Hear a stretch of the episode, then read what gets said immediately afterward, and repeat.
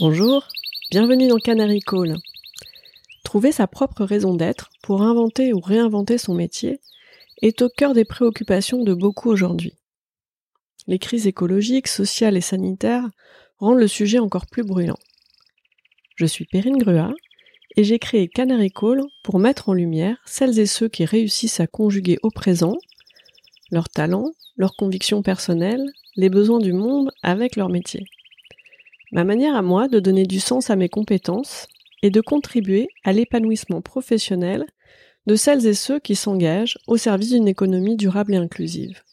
Avec Canary Call, mon objectif est de convaincre de miser sur ces canaris qui sonnent l'alerte et agissent juste à temps. Leur engagement est contagieux. En les écoutant, les portes des possibles s'ouvrent et l'envie d'agir gagne. Au cours de cet épisode, Caroline Moussoudi-Bourdalé nous partage comment elle a réussi à passer d'un poste marketing, de la prospective dans la beauté et le luxe, à une fonction dédiée à temps plein aux enjeux du développement durable. Et je sais que vous êtes beaucoup à vous poser la question de ce switch. Est-ce que c'est vraiment possible? Comment faire? Par euh, quelles étapes passer? Faut-il se former? Qui rencontrer? Bien, je vous invite à écouter euh, cette conversation. Bonjour Caroline. Bonjour Perrine. Tu travailles dans le secteur du luxe et tu t'engages au service d'un développement durable. Peux-tu nous expliquer euh, comment est-ce possible et voire souhaitable? Alors, je, je, ne travaille plus dans le secteur du luxe, je travaillais dans le secteur du luxe. Euh, pour moi, il n'y a aucune euh, antinomie entre luxe et développement durable. J'ai vu souvent cette question, j'ai vu euh, des, des, personnes passer des heures à euh, essayer de réconcilier, trouver des synergies, etc. Pour moi, c'est rien n'est incompatible. Le développement durable, c'est quelque chose qui peut euh, fonctionner partout, se déployer partout, et le luxe, le masse, le mastige, n'importe où, c'est possible. Il n'y a aucune antinomie. Ça fait maintenant plusieurs années que tu t'engages dans ce sens-là. Est-ce que tu peux nous expliquer comment euh, est venu le, déclic? Avec grand plaisir. Alors le déclic, c'est clairement euh, la crise de la quarantaine. Euh, la crise de la quarantaine où on, on, a une quête de sens. je pense que la maternité a aussi beaucoup joué. et finalement, on se dit, bah, je, je, vais au bureau, je laisse mes enfants. pourquoi et quel est le sens de, de tout ça? Qu'est-ce que qu'est-ce que j'ai envie d'accomplir? Qu'est-ce que j'ai envie de de laisser, quelle valeur euh, me porte. Et, et c'est vraiment ça qui a fait que euh, euh, j'ai souhaité changer de carrière. Et à un moment, comment tu as décidé finalement de passer vraiment à l'action? Alors en fait, ça a été une quête. et pour ça, je me suis rendu compte que j'étais plus à l'aise avec mon organisation et j'ai pris un 4 5 e Et tous les vendredis, euh, j'ai pris mon 4 5 e le vendredi, euh, j'ai cherché à déjeuner avec une personne inspirante. Et à chaque fois que je déjeunais avec une personne inspirante, je lui demandais le nom d'une autre personne inspirante. Et donc j'ai fait euh, plein de déjeuners tous les vendredis. Euh, ça a été vraiment euh, une période hyper hyper riche, tout, toutes ces toutes ces rencontres. Et, je savais que je voulais faire autre chose, mais je ne savais pas quoi. je travaillais avant dans le dans le marketing et en fait, c'était pas du tout au cours d'un déjeuner, mais c'était au cours d'une conférence où, j'ai rencontré un patron d'ONG euh, qui euh, parlait en fait euh, de l'engagement au développement durable, mais pas du tout sur un mode euh, misérabilisme. On, va on va aider ces pauvres gens ou on va aider les ours polaires, etc. Mais d'une façon très positive et en montrant que bah, on pouvait agir, chacun chacun à son niveau. Et je pense que ça, ça a été vraiment le déclencheur. Quelle réalisation au service euh, du, de la transition écologique et solidaire euh, quelle, quelle, démarche, quel projet tu as mené dont tu es particulièrement fier alors les, les mon dada, c'est tout ce qui concerne euh, en fait le sourcing des plantes. Et en fait, les dernières entreprises dans lesquelles j'ai travaillé, en fait, utilisent et valorisent les, plantes dans leurs produits finis. Euh, et, vraiment, les réalisations que qui, qui, sont plus importantes pour moi, euh, c'est tout ce qu'on a pu faire euh, avec des ONG, vraiment à la source euh, de de, la filière de plantes. comment effectivement on peut aider les communautés à améliorer leur leur, leur bien-être, leur qualité de vie, mais aussi tout ce qu'on peut faire au service de la biodiversité. Et concrètement, quels ont été les effets directs, les effets indirects de, de ce projet, de cette démarche? Alors, les, les, les euh, bénéfices directs, euh, c'est euh, finalement ne pas se contenter de s'approvisionner euh, auprès de, fermiers, mais de vraiment comprendre quels sont leurs enjeux, euh, leurs enjeux humains, mais aussi euh, les, enjeux environnementaux, et pouvoir effectivement, avec le soutien d'ONG ou d'entreprises à mission, de, pouvoir mettre en place des programmes de, de, soutien, des alternatives économiques, et puis des programmes euh, pour adresser les problèmes liés à la biodiversité. Et c'est un projet qui a été facilement euh, reçu. Comment tu comment tu t'y es prise euh, justement entre l'idée et, la mise en œuvre? Alors en fait, c'est plusieurs projets. Hein. C'est un, principe, mais il y a plein d'endroits où on a pu on a pu le faire euh, dans dans les deux deux entreprises où, j'ai travaillé. Euh, en fait, ma meilleure aide, mon plus gros soutien dans, cette entreprise de travailler dans le développement durable, ça a été Greenpeace. Parce que Greenpeace a été extrêmement agressif à travers à travers les médias sociaux euh, avec ces, ces, ces, fausses publicités sur euh, sur l'huile de palme, euh, sur sur les, les, effluents de la mode.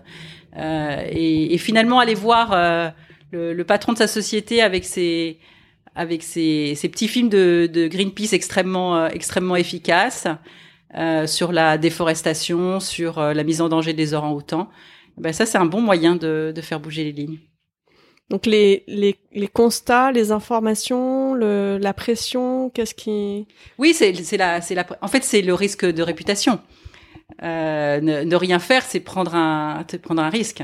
Euh, et donc voilà finalement ça, ça, ça motive. Après, euh, il y a il y a une puissance émotionnelle très très forte dans tous les programmes soutenus par les ONG. Il y a une adhésion incroyable à partir du moment où vous allez dire que vous allez mettre en place une école, euh, planter des arbres, euh, aider les femmes, tout ça. Et c'est c'est tellement riche euh, émotionnellement. Il y a il y a une adhésion qui est absolument euh, absolument incroyable. Et comment tu expliques que tu y es arrivé Qu'est-ce qui fait que tu es la bonne personne pour faire ça? Alors, je me compare à un chien avec son os et qui ne lâchera pas son os. et je pense que vous pouvez tout de suite imaginer à votre tête l'image de la personne qui veut récupérer l'os et le chien ne va pas lâcher l'os. Bah, je me compare un petit peu à, à, à, ce, à ce chien. Et après, il y a plein de méthodes. Je, on peut le faire avec le sourire, on peut le faire. Euh, euh voilà, Greenpeace, c'est euh, c'est pas une c'est pas une méthode soft, hein, mais mais mais c'est efficace. Après, voilà, on prend ses responsabilités, on les prend pas. C'est euh, je pense qu'il faut bien identifier euh, quel va être le levier d'action en face de soi. Ce qui est absolument magique dans le développement durable, c'est que c'est quelque chose qui n'est pas purement professionnel. C'est quelque chose qui est très personnel. On se rend compte que les gens qui sont engagés dans le développement durable, personnellement, ils sont, euh, ils sont motivés, ils se sont, euh, ils se sont bougés pour euh, pour pouvoir euh, trouver une place sur ce, sur ce métier, pour pouvoir euh, lancer lancer la machine. Donc c'est des gens qui personnellement sont acquis à la cause. Donc pour toi, c'est d'abord un déclic personnel avant d'être un déclic professionnel? Ou est-ce que c'est en parallèle? Ou... Non, non. Pour moi, c'est vraiment euh, une, euh, un questionnement sur soi. Moi, c'était une crise de la quarantaine. Euh, je vois beaucoup de, de personnes, effectivement, enfin de femmes, c'est lié à la maternité. Effectivement, quel, est le sens Pourquoi, pourquoi je fais, voilà, pourquoi je vais travailler Pourquoi pourquoi je suis là, etc., etc. Donc euh, moi, pour moi, toutes les personnes qui sont dans le développement durable ont un questionnement personnel en amont. Et comment tu as appris à faire ça? Tu parlais de cet os à ronger que tu ne lâchais pas. Comment comment est-ce que tu as appris euh, à faire ce métier? Aujourd'hui C'est un métier pour toi Oui, oui, oui. Alors, le développement durable, c'est comme tous les métiers, c'est-à-dire qu'on a, a besoin d'une formation. Il y a plein de gens qui veulent faire du développement durable sans formation. Mais non, ça s'improvise pas. Hein. Donc il y a quand même euh, un certain nombre de, choses à faire. Donc ce métier, je l'ai appris par une formation. qui était le collège des hautes études euh, environnementales et développement durable, malheureusement n'existe plus, mais qui trouvera des nouvelles formes, hein, tel le phénix. Et, euh, après, bon bah c'est une question de euh, euh de peut-être de caractère. Euh, moi, je m'ennuie assez facilement. Donc, je fais tout pour pas m'ennuyer. je pense dans le développement durable, on s'ennuie jamais. Voilà. Et puis, c'était ce que je veux revenir aussi à cette à cette rencontre qui a fait que je me suis dit, bah, j'ai envie de travailler dans le développement durable. C'est que euh, dans dans toute euh, dans toute mission, en fait, soit on peut le faire avec le bâton, soit aussi on peut on peut on peut euh, motiver. Euh, il y a les façons très positives et, c'est aussi ma façon de, de, fonctionner avec les projets. En fait, euh, dans le développement durable, euh, il faut mettre en place des, enfin, des, des chantiers, des missions, mais souvent, ce n'est pas par rapport à votre propre équipe. Vous devez emmener des gens qui n'ont pas de lien hiérarchique avec vous. Donc, il faut les convaincre. et c'est en ça que, d'avoir fait du marketing avant, a été pour moi extrêmement utile euh, parce que mar marketer, c'est apprendre à vendre son projet, à vendre son idée. Et, euh, et je me rappelle encore parce que quand j'ai commencé euh, cette, cette, démarche de, vouloir faire du développement durable, euh, je suis allée voir euh, celui qui allait devenir mon patron parce que avant j'étais au marketing. Et lui, c'était quelqu'un euh, qui avait une formation d'ingénieur. Et quand il m'a vu arriver, il avait tous les stéréotypes du, marketing en tête. Il s'est dit, oh bah elle, et, et, en fait, il a, il a, il s'est pas rendu compte qu'en fait, le fait de marketer, d'avoir cette expérience marketing, c'est savoir vendre ses projets et surtout bien qualifier son audience, bien qualifier sa cible. Et ma cible, je saurais exactement, enfin peut-être pas exactement, mais je, je ferai le travail de me dire qu'est-ce qui va faire bouger ma cible, quels intérêts on a en commun, quelle synergie on peut trouver pour travailler ensemble? Et vraiment, le développement durable, c'est travailler avec les autres. C'est pas quelque chose qu'on peut faire tout seul. Et même quand on parle de développement durable, il y a plein de gens qui vous disent c'est une euh, c'est un job qui va disparaître parce que le but c'est que tout le monde se saisisse du développement durable et repense son métier sur le développement durable. Quand j'ai commencé avec travailler avec un, la direction des achats, quand je suis arrivée que j'ai dit ah alors sur les filières, ce serait bien quand même de penser aux communautés. On m'a claqué la porte au nez euh, en disant oh, attends, faut que je me vérifie mes stocks faut que je vérifie mes prix, etc. Qu'est-ce que tu vas venir m'ajouter en plus? Et en fait, on est parti ensemble sur le terrain. Et là, ça a été une prise de conscience personnelle en disant, mais en fait, en tant qu'acheteur, je peux faire quelque chose pour les gens euh, auxquels j'achète. Et, et, finalement, il y a des choses que, que je n'ai pas vues dans mon contrat d'achat, alors que quand je suis sur place, je, je vois d'autres choses. Je vois qu'ils n'ont pas les bons équipements, je vois qu'ils sont en danger. Euh, enfin bon, il y a plein plein d'exemples, mais mais du coup, euh, le développement durable, c'est travailler, savoir travailler avec les autres. Et ça, c'est quelque chose que tu as appris en formation pour euh, non pour le développement durable? Non, non, pas du tout. Non, non. Euh, le, le développement durable, euh, ça s'appelle une formation, mais en fait, c'est pas une formation parce que c'est pas une science exacte le développement durable. Et en développement durable, il n'y a pas une solution qui fonctionne pour tout pour toutes les entreprises, pour le privé, pour le public, pour tous les pays, etc. Donc, en fait, les formations en développement durable, ce sont des sensibilisations à des sujets. Et ce qui est intéressant aussi dans les formations en développement durable, c'est que on va vous donner aussi différents avis. On va pas vous dire c'est comme ça. L'huile de palme, c'est pas bien. Bah non, l'huile de palme, c'est bien aussi parce que c'est l'huile qui est la plus productive euh, l'huile végétale la plus productive. Donc, il va nécessiter le moins d'espace possible par rapport à d'autres huiles. Et, euh, et, donc, en fait, les formations en développement durable, c'est euh, vous ouvrir les yeux sur différents enjeux, euh, différents contextes. Et je pense que c'est c'est apprendre à réfléchir. Comment est-ce que tu continues à apprendre? Oui, en fait, quand j'ai fait ma formation en 2008-2009, euh, c'était vraiment nouveau. Et puis, il y avait une vision vraiment monolithique du développement durable. Alors, à l'époque, en 2008-2009, le développement durable, c'était quand même l'ingénieur agronome qui avait passé pas mal de temps dans le Larzac, Donc c'était une espèce de, de caricature euh, de, de, personnes sympathiques, mais bon, euh, voilà. Mais en même temps, on voit ça complètement en politique sur l'écologie. Hein. C'est, c'est, c'est la même, euh, on est dans le, même territoire. Et, en fait, maintenant, il y a une prise de conscience du grand public sur le développement durable. Bon, en même temps, les médias, quand ils ont un sujet, ils le martèlent, on peut pas passer. Bon, le changement climatique, ça, je pense que tout le monde a compris. Euh, voilà. Et, et, du coup, il y a sans arrêt en fait des, des, des nouveaux euh, objectifs qu'on peut prendre.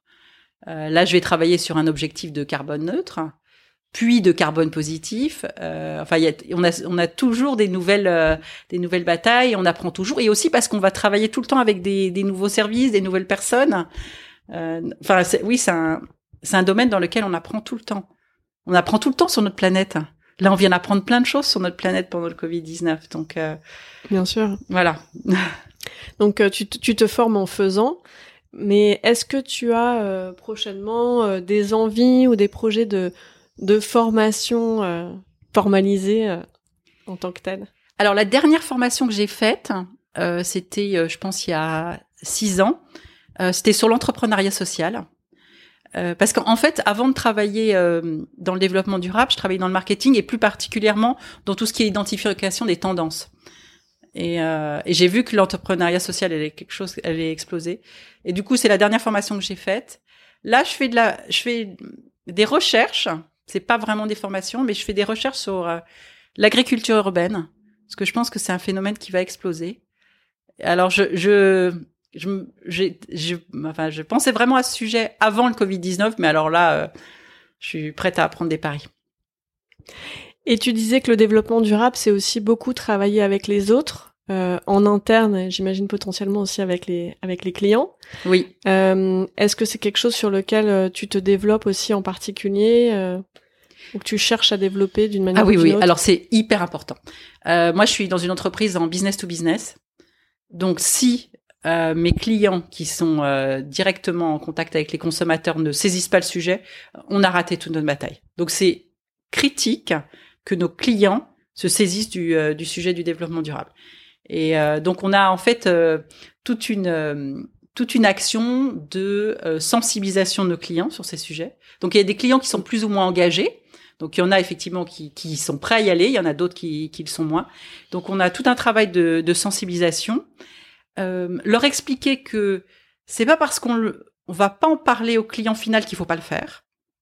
Ça c'est très important. Euh, par exemple, quand on travaille dans ces usines, euh, surtout euh, l'impact carbone qu'on met en place de l'électricité renouvelable comme des éoliennes, des panneaux solaires, de la géothermie, etc. on va pas le mettre sur son flacon de parfum, on va pas le mettre sur son paquet de lessive. Mais ça veut pas dire qu'il faut pas le faire. Hein, donc, euh, c'est apprendre effectivement à, à, nos clients qu'il y a des engagements qu'il faut avoir, même si on va pas le retrouver sur euh, sur, sur le, le, produit définitif. Et après, effectivement, il y a tellement de demandes de, des clients que nous sommes tous euh, d'avoir des infos. Euh, de la transparence sur sur ce qui est dans le produit, d'où ça vient, qui on soutient et, et des actions qu'on qu'on peut faire au-delà de de vendre un produit. Euh, que, euh, que bah, tout ça, effectivement, c'est notre rôle euh, de pouvoir de pouvoir les former. Merci.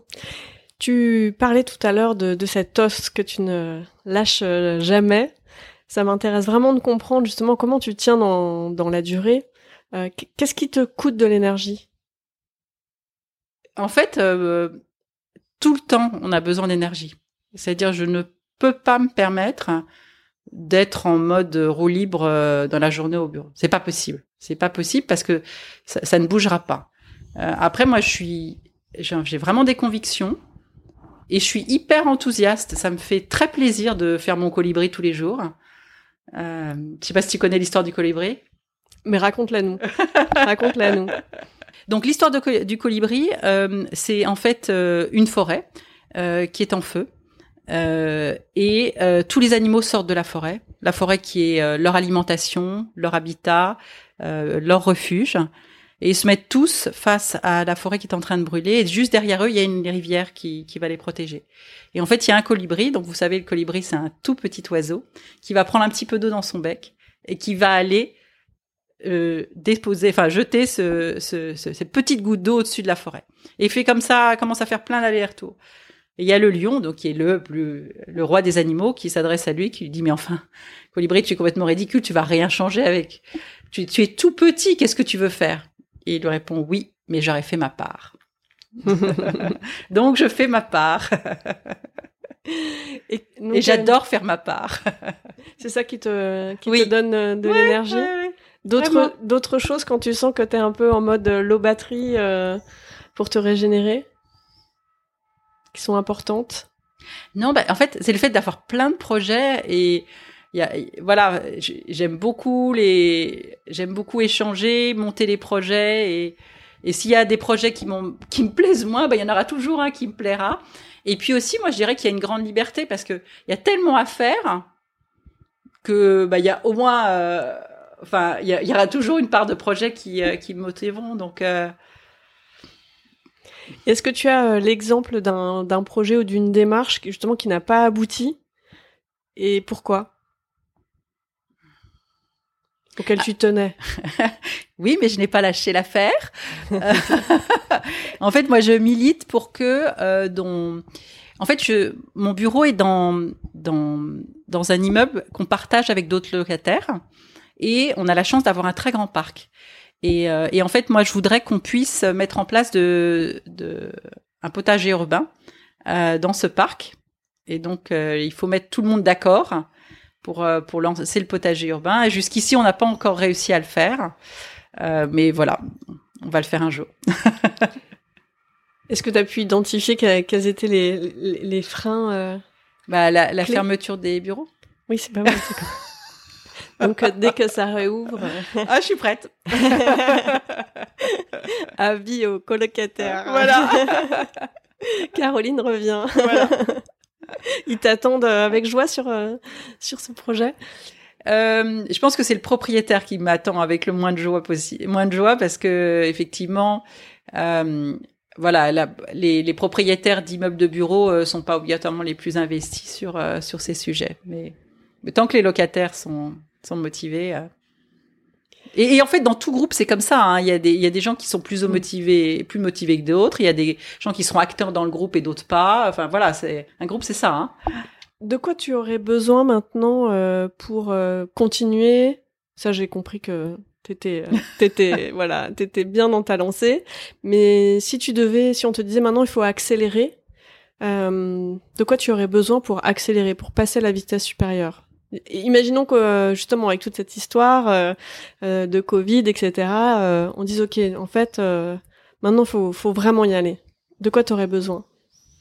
De clones. en toute modestie, c'est horrible de dire ça. non, mais ce que je veux dire, c'est. ça m'intéresse en partie. Oui, oui, c'est. alors, on parle. Enfin, je veux parler d'impact en fait. Euh, je pense que l'objectif dans le développement durable, c'est d'avoir un impact. Euh, Aujourd'hui, moi, l'impact, je le ressens à travers nos clients. Donc, plus nos clients seront engagés, plus on aura d'impact. Euh, plus, euh, plus les consommateurs seront aussi euh, demandeurs. Donc, euh, plus ils sont demandeurs, plus ça fait avancer les choses, etc. Donc, donc aujourd'hui, ma frustration, je dirais, c'est c'est de pas pouvoir m'adresser à encore plus de clients possibles. Voilà. Euh, mais c'est vraiment une mission euh, une mission euh, d'évangélisation de voilà de, de, convaincre de motiver d'expliquer de donner les outils en disant bon ok là je veux une lessive engagée je veux je veux une boisson engagée etc mais qu'est-ce que ça veut dire? Comment comment comment en tant que fournisseur business to business je peux vous accompagner là-dessus? Et, et ce qui est intéressant c'est que on, on, par exemple, ma société ne fait pas de packaging. Donc tout l'intérêt aussi, c'est de semer des graines chez nos clients pour qu'ils se disent, OK, je vais le faire pour une partie de mon produit. Mais à un moment, on va m'attendre à ce que tout le produit soit cohérent. Et, du coup, ça va, il va se dire bon bah faut que je me bouge sur euh, sur les conceptions de mon packaging. Donc c'est vraiment euh, semer des graines parce que le développement durable c'est pas une personne qui va pouvoir le faire. C'est comme je disais tout à l'heure, c'est pas un département qui va pouvoir le faire. Donc c'est vraiment faire germer et, et et à partir du moment où vous vous rendez compte que vous pouvez faire quelque chose vous-même, c'est tellement satisfaisant de dire bah oui moi moi aussi je peux faire quelque chose. Au bureau j'ai créé ce que ce qui s'appelle une green team Et en fait, c'est j'ai proposé à des volontaires de réfléchir sur l'impact environnemental de notre activité et, euh, et de dire qu'est-ce qu'on peut faire au bureau pour que pour que ça change. Alors c'est euh, plus de gobelets jetables, euh, imprimer moins de papier, trier nos déchets, etc. Et pendant la, pendant la, le Covid 19, on s'est mobilisé de façon très spontanée et on a fait chaque semaine une newsletter pour se dire ben on, on garde du lien euh, et comment ensemble on, on, peut continuer à faire quelque chose alors qu'on est chez soi. Excellent. Est-ce qu'il y a un sujet en ce moment en particulier sur lequel tu aimerais justement porter la voix? Quel serait ton canary call?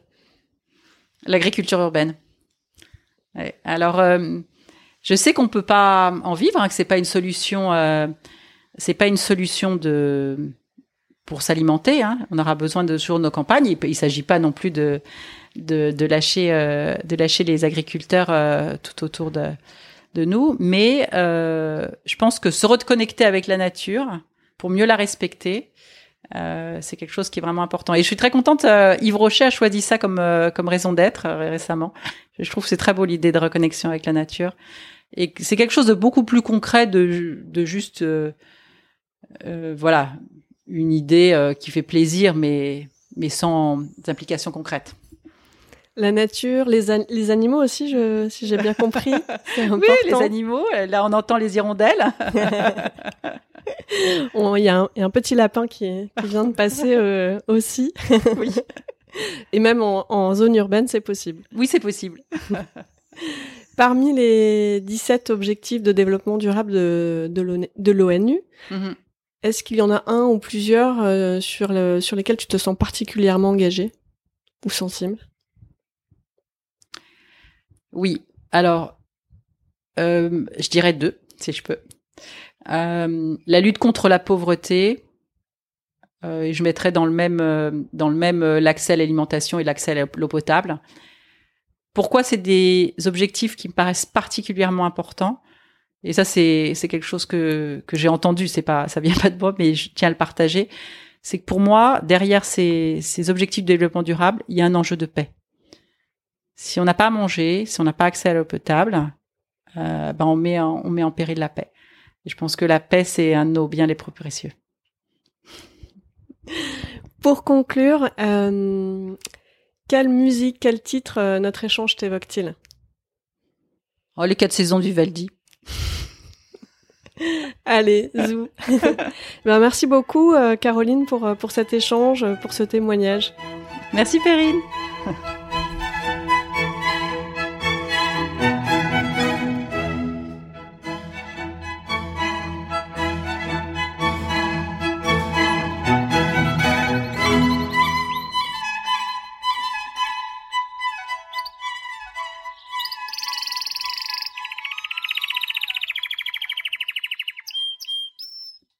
Merci pour votre écoute. Si vous voulez avec moi amplifier la voix de mon invité, je vous invite à mettre des étoiles sur votre plateforme d'écoute préférée de podcast, à partager les posts des réseaux sociaux de Canary Call sur euh, LinkedIn, Twitter, Facebook, Instagram, YouTube. Si vous avez des idées d'invités, n'hésitez pas à m'en faire part euh, via mes réseaux sociaux. À très bientôt pour une nouvelle rencontre.